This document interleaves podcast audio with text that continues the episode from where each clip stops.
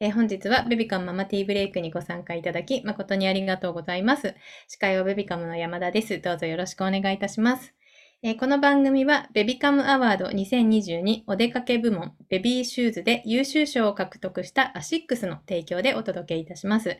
アシックスのキッズシューズ、スクスクディズニーコレクションアルティメイトプリンセスセレブレーションは、えー、ベビカムサイト内のハピプレページで今月のプレゼントとしてご紹介しています。えー、すごく可愛いあの靴なので、ぜひね、皆さんチェックしていただきたい。ちょっと女の子向けにはなってしまっているのですが、ぜひちょっとチェックしてみてください。今、チャットの方に貼ります。はい、こちらからチェックできますので、ぜひ見てください。すごく可愛いシューズです。はい、えー、この番組は妊婦さんやママたちがいちにちいっかいじゅうごふん休憩するための番組です。えー、皆さんお飲み物ご用意いただいてますでしょうか？えー、まずはね、グッディーの掛け声で乾杯したいと思います。えー、家事、育児お疲れ様ですの意味を込めてグッディーしたいと思います。できる方ぜひカメラオンにしてください。では行きます。グッディー。あ、ありがとうございます。かわいい。あややさんとさおり、あ、さおりさん目の前に何か飲み物が。いりさんもありがとうございます。あ、そしてコメント欄にグッティ入れてくださっている皆様ありがとうございます。はい。というわけで、えー、本日はですね、ゲストがなしの回です。えっと、過去の動画を振り返る回というのをやっております。で、えっと、もうよんかいめ、ごかいめぐらいなんですけれども、まあ、中でもね、あのー、好評だった回とか、神回だと皆さんから言っていただいた回をちょっと厳選して、過去の動画をみんなで見ながらちょっと盛り上がろうという回になっております。で、今日の、えっと、神回がですね、コミュニケーション講師の野瀬祐介さんの、えー、夫婦のコミュニケーションの上手な取り方の神回動画を皆さんと一緒に振り返りたいと思います。えー、ぜひね、ちょっと動画を見ながら感想などね、コメントがありましたら、えー、チャットの方に入れていただけると嬉しいです。はい。では、えー動画を流したいと思います。動画の方準備できてますでしょうか？どうぞ。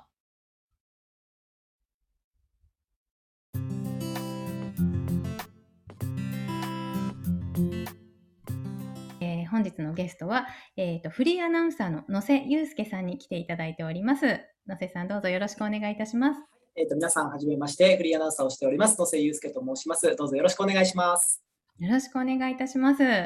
ね、ちょっとはじめ、もう野瀬さんはさんかいめのご出演なんですけど、はい、初めましての方もいらっしゃると思うのでね、自己紹介からお願いできますでしょうか。はい、ありがとうございます。今のフリーでアナウンサーをさせていただいています。主にですね、スポーツの中継が多くて、サッカーの ジェイ リーグとか、あとはバスケットボールの ビー リーグとかのスポーツ実況中継にも関わらせていただいています。それに加えて、あとは企業の研修とか、高校とか大学の授業、講師という形で、コミュニケーションについてお話をさせていただいていまして、うん、まあ、今日はそのコミュニケーションというふうなところで、まあ、夫婦間のコミュニケーションというところをテーマに、皆さんに何か貢献ができればなと思いますので、どうぞよろしくお願いします。よろしくお願いいたします。はい、玉金さんのスマホゲームばかり、旦那さんがされて困ってるっていう方がいらっしゃるんですけど、これはよく聞くかなっていう感じなんですけど、ね、どうしたらいいですかね、これは。まあ、ゲームのね、あの、かなりそこに時間割いてるっていう風な話はすごく聞きますね、実際に。うん、だから、ある意味、ちょっと寂しい思いをね、されてるのかなっていうのは、すごく個人的にも感じる部分はあります。で、一つは、まず、そのゲームの長さっていうところも一つポイントかなと思っていて、うん、許容できる範囲っていう風な部分なのであれば、息抜きっていう風な部分で、うん、まあしっかりとやっていただくことをきちっとやってもらえれば OK かもしれませんし、うん、明らかにやっぱりちょっと長いっていう風になってきた時に、うん、そうですね、やっぱりなんでそれだけゲームをするのかっていう。で、これ他の話にも共通するんですけど、うん、多分もうね、ゲームやりすぎでイライラしてるっていう状況から注意しても絶対うまくいかないんです。うん、あー、なるほど。はい。もうすでに立ち位置が違うので、ゲームを楽しんでいる夫、それに対してイライラしている自分っていう風な形で、うん、もう構図が全然対極なので、この状況でお話ししても絶対うまくいかないんです。うん、なので、なんでゲームそんなにするのとか、ゲームのその何が面白いのとか、うん、ちょっとやってみるねとかっていう風な形で、うん、一度同じスタンスに立ってみたときに、そうすると何かしら違うコミュニケーションが生まれてくる可能性すごく高いなっていう風に。なるほど。うん、で、そうすることで、うん、でもゲームはすごく楽しいの分かった。うん、でも今はこういうこともやってほしいなっっていうふうなことが、もしかしたら冷静にやめてではなくって、うん、ゲームが楽しいのは分かったとか、あなたがゲームに熱中すること自体はすごく理解ができた、ただこれはやってほしいとか、これは家の中でこういうふうなことをやってもらえるとすごく嬉しいっていうふうな形のちょっと違う伝え方をしてあげるだけで、もしかしたら相手のリアクションとか印象が変わってくるかもしれないというのが一つかなと思います、ね、うんうん、伝え方とかも大事ですもんね。これでももう多分今質問いただいてる部分で、うん、やっぱり皆さんの中ですごくイライラしてるとか怒ってるっていう、その怒りの感情とか悲しい感情ってすごくあると思うんですね、うんうん、でこれの状況のままでぶつけてしまうと、うん、反発しか出てこないです、うん、で、ね、多分夫には夫の事情があるっていうふうな部分も含めて、うん、どうして自分の気持ちを、えっと、抑えるかってあったりだとか、うん、どうやったら冷静な感情の中でお話ができるかっていうふうな状況を作ってあげるっていうことも一つポイントかもしれないなと、うんうんうん、ありがとうございます。はい、はい、えー、セッタンさん、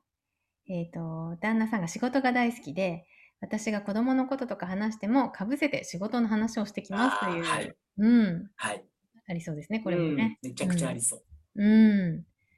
ん、ううそうですね、うん、えっとまあ一つは、うん、お互い話したいことがある、うんうんうん、これすごい素敵なことだと思うんですよ。確かにそうですね、うん、何も会話がないよりも仕事の話をしたい、うんうん、ああ確かにそうですねってなった時に、仕事の話ぜひ一回真剣に聞いてあげてみてください。要は夫ももしかしたら仕事の話がしたいで、あのー、で今回ご相談いただいている方も子供の話がしたい、どっちも話したいんですけど、うん、どっちも話したい状況だとかぶっちゃうので、うん、一回どっちか話を聞いてあげて、あ、そうなんだ、そんだけ良かったんだねって話を聞いて、あっちが満足して、あ、こんだけ喋ったからいいや、じゃあ次は聞こうかなっていうふうなあのスタンスになってくる部分があるんですけど、うん、聞いてあげてるっていう感覚になっちゃうと、それって伝わるんですよ。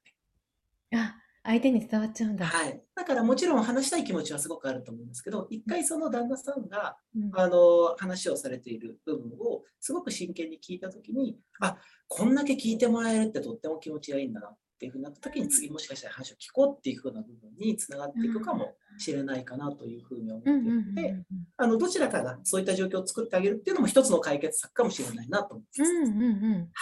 はい、ありがとうございます。ありがとうございますね。ユッキーさん、ね、うん、ゼロさいごさいの子育て中、はい、育休中で旦那さんは男気はあるんだけど家事育児に協力的ではない、うん、あでお母様、義理のお母様が主婦で何もさせずに育てられたのかもしれませんという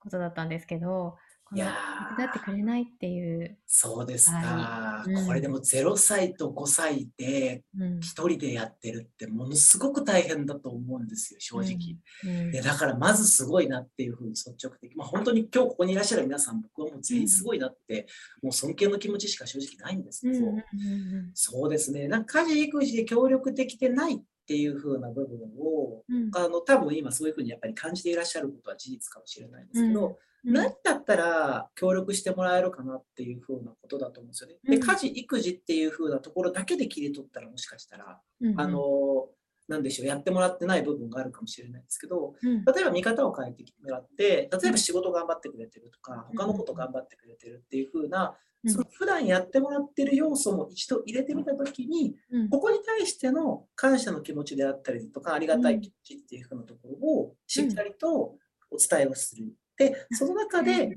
うん、でも家事育児の中で、じゃあどれだったらやってもらえそうかなとか、できそうかなとか、お願いできそうかなっていう風なところを一緒にやっぱりあの探っていくっていう風なプロセスができるからといいかなと思っていて、うん、多分今までやってこなかったから、もしかしたらできないだけかもしれないです。あ、やらないのではなくて、 やらないじゃないですね、やり方がわからないとか、うんうん、できないとかっていう風な部分もあるかもしれないので、うん、もしかしたらやってくれないっていう風なその部分を、なんでやってくれないのかなとか、うん、っていう風なところを少し考えていただいて、うん、あの冷静にコミュニケーションを取るっていう風な部分をあの意識的にやれば、もしかしたら少し改善ができてくるかもしれないなと思います。うんうんうんうん、はい、はい、ありがとうございます。あの私がお伝えしていることは本当に一つの考え方だとぜひ思ってください、うん、あの多分本当にこの文章だけの内容で皆さんのバックグラウンドまでね、全て把握することって正直難しいところはあるんですけど、あくまでもこう推察というか、あこういうふうな状況かもしれないなっていうふうな想定でお話をさせていただいてるんですけど、何かそれがヒントになればなというふうには思います。ありがとうございます。はい、はいね、続いてセロさん、チェロさんかな、栃木の方、はいえー、初めて質問します。ろくがつに出産しました。うん、初めての出産です。えー、と多くの方は産後旦那が苦手になるようですが、うんえー、とこの方は逆で、ね、旦那のことが好きでたまらなくなってしまって、ね、素敵なんですけどね、帰りが遅いと心配になって浮気してるのかなと考えてしまうということなんですけど、まあ、どうしたらいいね、どうしたらよいのでしょうということなんですけど、はい、そういう気持ちになってしまう。そうですね、あの、うん、まずそうやってあの、うん、すごく夫のことを好きだとか、うん、あの愛の感情が溢れてくるってこと自体も本当に素敵なことだなと思っていて、うんまあ、僕もそう思われるようにねちょっと努力していかなきゃいけないなっていうふうに今聞いてて思ったんですけど、うんうん、あの上その愛情の気持ちと不安な気持ちと両方あると思います。ぜひ両方を言葉に伝えてあげるってことはすごく大切かなと思っていて、やっぱりすごくあなたのことをあの大事に思っているとか、いつもお仕事ありがとうとか、多分いろんな愛情の表現があるんですけど、そこを伝えると同時に、で一方でいや実はこうこうでやっぱちょっと不安になるところもあるんだよねとか、その浮気を疑ってるっていうとそれはもう疑いになっちゃうので相手はあんまりいい気持ちにならないと思うんですけど、できるだけ早く帰ってきてくれると安心するとか、そういう風な伝え方の部分でネガティブな部分だけではなくって、こうしてくれたら嬉しいとか、こういうこういうことをしてもらえると私もやる気になるであったりとか、そういうこうしたらポジティブになるよとか、うん、いい気持ちになるよっていう風な言葉の表現をしていくだけで、うん、あ、じゃあそうしていこうかなっていう風な気持ちになる部分もあると思っているので、うん、どうしてもネガティブな部分で詰められたりすると、うん、あっちもちょっと反応してしまう。なんかこう、うん、なんでっていう風に反射的に出てしまうケースもやっぱり出てくると思うので、うん、いいことを伝えた上で、うん、自分は今こういう状況だからこうしてくれるとすごく嬉しいな、伝えてあげれるともしかしたらいいかもしれないなと思います。はい、ありがとうございます。はい、どんどんいきますよ。はい、えー、リサピさん、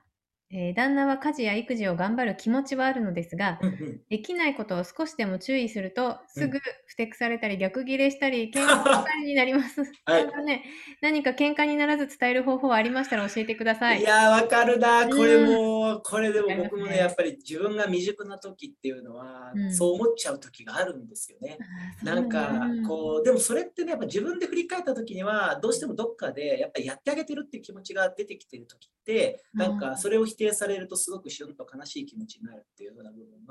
分がやっぱりあったので、うんうんまあ、そういう意味では伝え方のところで言うと、うん、まずありがとうっていうやってくれてることに対してもやっぱり嬉しい気持ちはあると思うんですね。嬉しいとかありがとうとかっていうふうな部分とか、こうやったらもっと良くなるっていうところであったりだとか、うん、こういうふうな方法もあるよねってあったりだとか、どうしても注意とか、うん、あのもっとこうしてとかっていうふうな形になると、うん、いろんなやっぱり感覚が出てくると思うので、うん、だからその部分をこうどうしても先に伝えてしまうと、うんうん、次やりたくなくなっちゃうんです。ああ、それはちょっと嫌ですね。うんうん、だから、うんうん、こうやってくれてすごいよかった、嬉しい、ありがとう。またぜひよかったらお願いするねっていうふうに言っておくと工夫するんですよね。うんうん、あ、すごい褒められたし、次はまたやろうかなとか、うん、あ、こうしようかなっていうふうな、うんうんうん。で、それを例えば、なんでしょう、なんかいや、この間だ誰々やってもらったのを、なんかもっとこういう方法とかあるらしいよとか。なんかこういうアイテムを使うともっと綺麗になるんだってとか、うんうん、っていうふうに、うん、なんでしょう、こう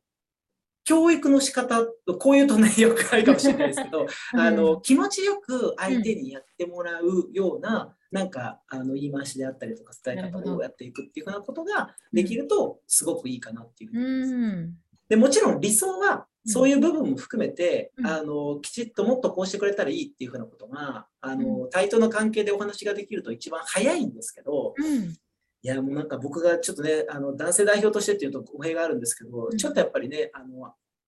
男性は割とこうプライドも高くて、はいあのうん、頭も硬いケースがどっちかというと、まあ、全てが全てそうではもちろんないんですけど、うん、ちょっとやっぱりそういうふうなあの、うん、傾向はあるかなっていうふうに思っているので、うん、なんか気持ちよく主体的にやってもらえるように逆に乗せたらめちゃめちゃやるし、うんめちゃくちゃやってくれるあ言いますよね。でも乗せるのが大事って聞きますね、うんうん、っていう部分もあるので、うん、それは多分ねあの相手のパーソナリティとか特徴にもよると思うんですよね、うん、この人はどういうことをすると喜ぶのかなとか、どういうことをしたら、うん、あのいいのかなっていうふうな部分をうまくそこのコミュニケーションを取ってあげると、その事象だけでスポット当てちゃうとしんどくなっちゃうので、うん、ちょっと違う目線で見てあげるといいかもしれないなと思いますね、うんはい、ありがとうございますね、サルさんがリサピさん私も同じですっておっしゃってる。わあ、そうですよね。うんうんね、あ先ほどのユッキーさんが、ね、男気があるっていう方なんです。はいはい。人付き合い優先、土日も帰らず友達と過ごしたり、うん、私からしたら信じられない行動で今まで一人でしていた家事育児への不満と怒りで爆発しました。このような家族放置がさんかいはあります。日頃の頼み。うわあ。そうですね、家事育児をねうまくお願いできない、うん、いやこれはそうですね、でも多分よ、うん、どっかでユッキーさんもすごい気遣ってしまってる部分もあるんじゃないかなっていうのをすごい思ってますね、うん、でえっと何でしょう、やっぱりいきなり全部がガラッと変わることはやっぱすごくないと思うんですけど、うん、やっぱりユッキーさんがこうしてほしいとかこうしてくれると嬉しいっていうちっちゃい頼み事を本当に少しずつ積み重ねていくこと、うん、であこうやってユッキーさんが頼んだことをきっちりとやって、そうしたらめっちゃ喜んでくれるとか、あ、すごいこういうふうに思ってくれるんだっていうふうなところが出てくると、あ、やっぱり自分をもっと家族に時間使おうだったりとか、この時間大切にしようっていうふうなことに思ってくれる部分もあるかもしれないかなっていうふうには、えー、思ったりしますし、あとはやっぱりお母さんを重ねるケースってすごくあると思うんですけど、ユッキーさんとお母さんは全く別物なので、それ重ねられても仕方がないかなっていうふうに思っていて、ユ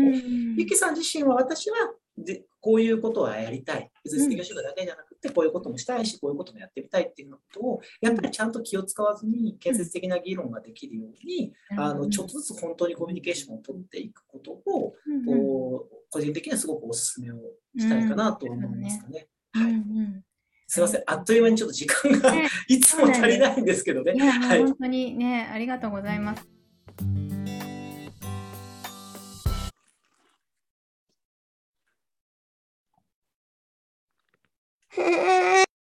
あ、ちょっと皆さんの音声はミュートにしますね。すみません。はい。大丈夫かな。はい。ありがとうございました。ちょっとね、コメント等もいろいろ入れていただいてありがとうございました。大丈夫かな。クーモさんが、ダゾーンを見たことはないですが、時々なんとなく見てるツイッターアカウントをのせさんがフォローしていて驚いたこと、そういえばありました。そのツイッターアカウントの人もサッカー界では名の知れた方みたいですというコメントをいただいてますね。のせさん、あの、ダゾーンであのサッカーのアナウンサーをされているんですよね。あ、みそこさん、子供が触って音、音声入ってしまったかも。あ、大丈夫です、大丈夫です。ありがとうございます。ね、そうなんです。かわいい赤ちゃんの泣き声が聞こえます。ゆえきさん、最近夫との関係はかなり良好。おー、すごい。個人的には実母との関係が最近面倒になってきてます。もう本当に人間関係、家族関係って難しい、えー、家族とのコミュニケーションがテーマの回をまた期待していますという。まあ、そっか、そうですよね。実母、自分のお母さんの場合もあるし、義理のお母さんの場合もあるし、いろいろね、本当コミュニケーション、会社に入れば会社の人とのコミュニケーションもあるし、もういつの時代も人間関係っていうのは一番ちょっと大変な、大変というか、ね、悩んだりすることが多い部分ではあるのかなと思っています、私も。はい。なのでね、ちょっとコミュニケーションの講師の方たちもいろいろ、ベビカママティーブレイク、これまでもね、たくさん出ていただいているので、またちょっとこういう会も作っていきたいなと思っています。はい。で、えっと、明日のベビカムママティーブレイクのお知らせです。えー、明日のゲストは、発達支援、発達障害支援をしている吉本まみさんをゲストにお迎えして、えっと、先月ね、ちょっともうあの、間に合わないぐらいたくさん質問が来た、年齢に合わせた寝かし方のコツというのをお届けします。えー、こちらね、えっと、先月お答えできなかった分の、えー、質問にもね、改めてお答えいただこうかなと思っておりますので、ぜひ皆様のご参加をお待ちしております。はい。あとですね、番組参加で子ども商品券いちまんえんぶんがいちめいさまに当たるというものを今やっております。えこちらもぜひご応募いただければと思っております。えこちらはね、合言葉が必要なんですけれども、合言葉は番組の最後にお知らせいたします。はい。で、えー、あとですね、待機室でお話ししておりますが、ベビカムでは一人でも多くの妊婦さんやママたちに休憩してほしいと思っております。えー、そこで、えーと、ポスターチャレンジというのを今やっているんですけれども、ぜひポスターを貼っていただける方、どうぞご協力ください。えーと、ごがつさんじゅういちにちまでチャレンジしていって、累計ひゃくまい達成したら、えー、その時点でごひゃくえんぶんのクオカードペイを貼ってくれた人の中からにじゅうめいさまにプレゼントいたします。あとは、えーと、トートバッグ。ベビカママティーブレイクのトートバッグをにめいさまにプレゼントというのもやっております。えっと、こちらの ユーアールエル から、えっと、お申し込みできるようになっております。ぜひね、ポスター貼っていただいたりとか、あと、えっと、カードも、名刺サイトのカードもあったりするので、置いていただいたらど、あの、置いた場所とか貼った場所の写真を撮っていただいて、そちらを、こちらの同じ ユーアールエル から、えっと、ご報告フォームみたいなのもあるので、そこに、ここに貼りましたっていうのをちょっとご報告いただくと、数を数えられて、私のこの後ろのこの、ここがね、えっと、ひゃくになればいいなと思っております。で、あの、ちょっと待機室でもお話ししてるんですけど、ダウンロードしていただいたり、あの、住所を入れていただいたりしてお送りしたりとかしている人数はちょっと増えてるんですけど、ご報告の方が、あの、それに比べてまだ届いてないので、おそらく、あの、やっていただいてからの、あの、そのご報告をするっていうことがわからないでいらっしゃる方がいるのかなと思っております。なので、えっと、貼りましたら、えー、ぜひ写真を撮ってご報告。をいただければと思います。どうぞよろしくお願いいたします。はい。えーと、ではちょっと久しぶりに本日の晩ご飯のコーナーをやりたいなと思っております。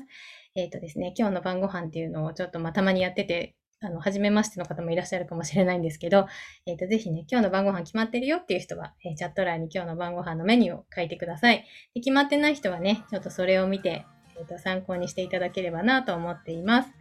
ぜひぜひ皆さんの晩ご飯を教えてください。ちなみに私はいつものように決まってないです。はい。あ、うさぎと豆さんありがとうございます。今日はアジフライ。うん、いいですね、アジフライ。たまに食べたくなるけど自分ではあまりやらないですね。いやいやさん。あ、旦那さんと刺身を買いに行きます。おー、いいですね、お刺身。でもちょっと今日、私千葉なんですけど、千葉もちょっと暑いので、刺身ね、いいですね。いおりママさん。あ、今日は暑いので、そば。わあ、いいですね。うさぎとまめさん。え、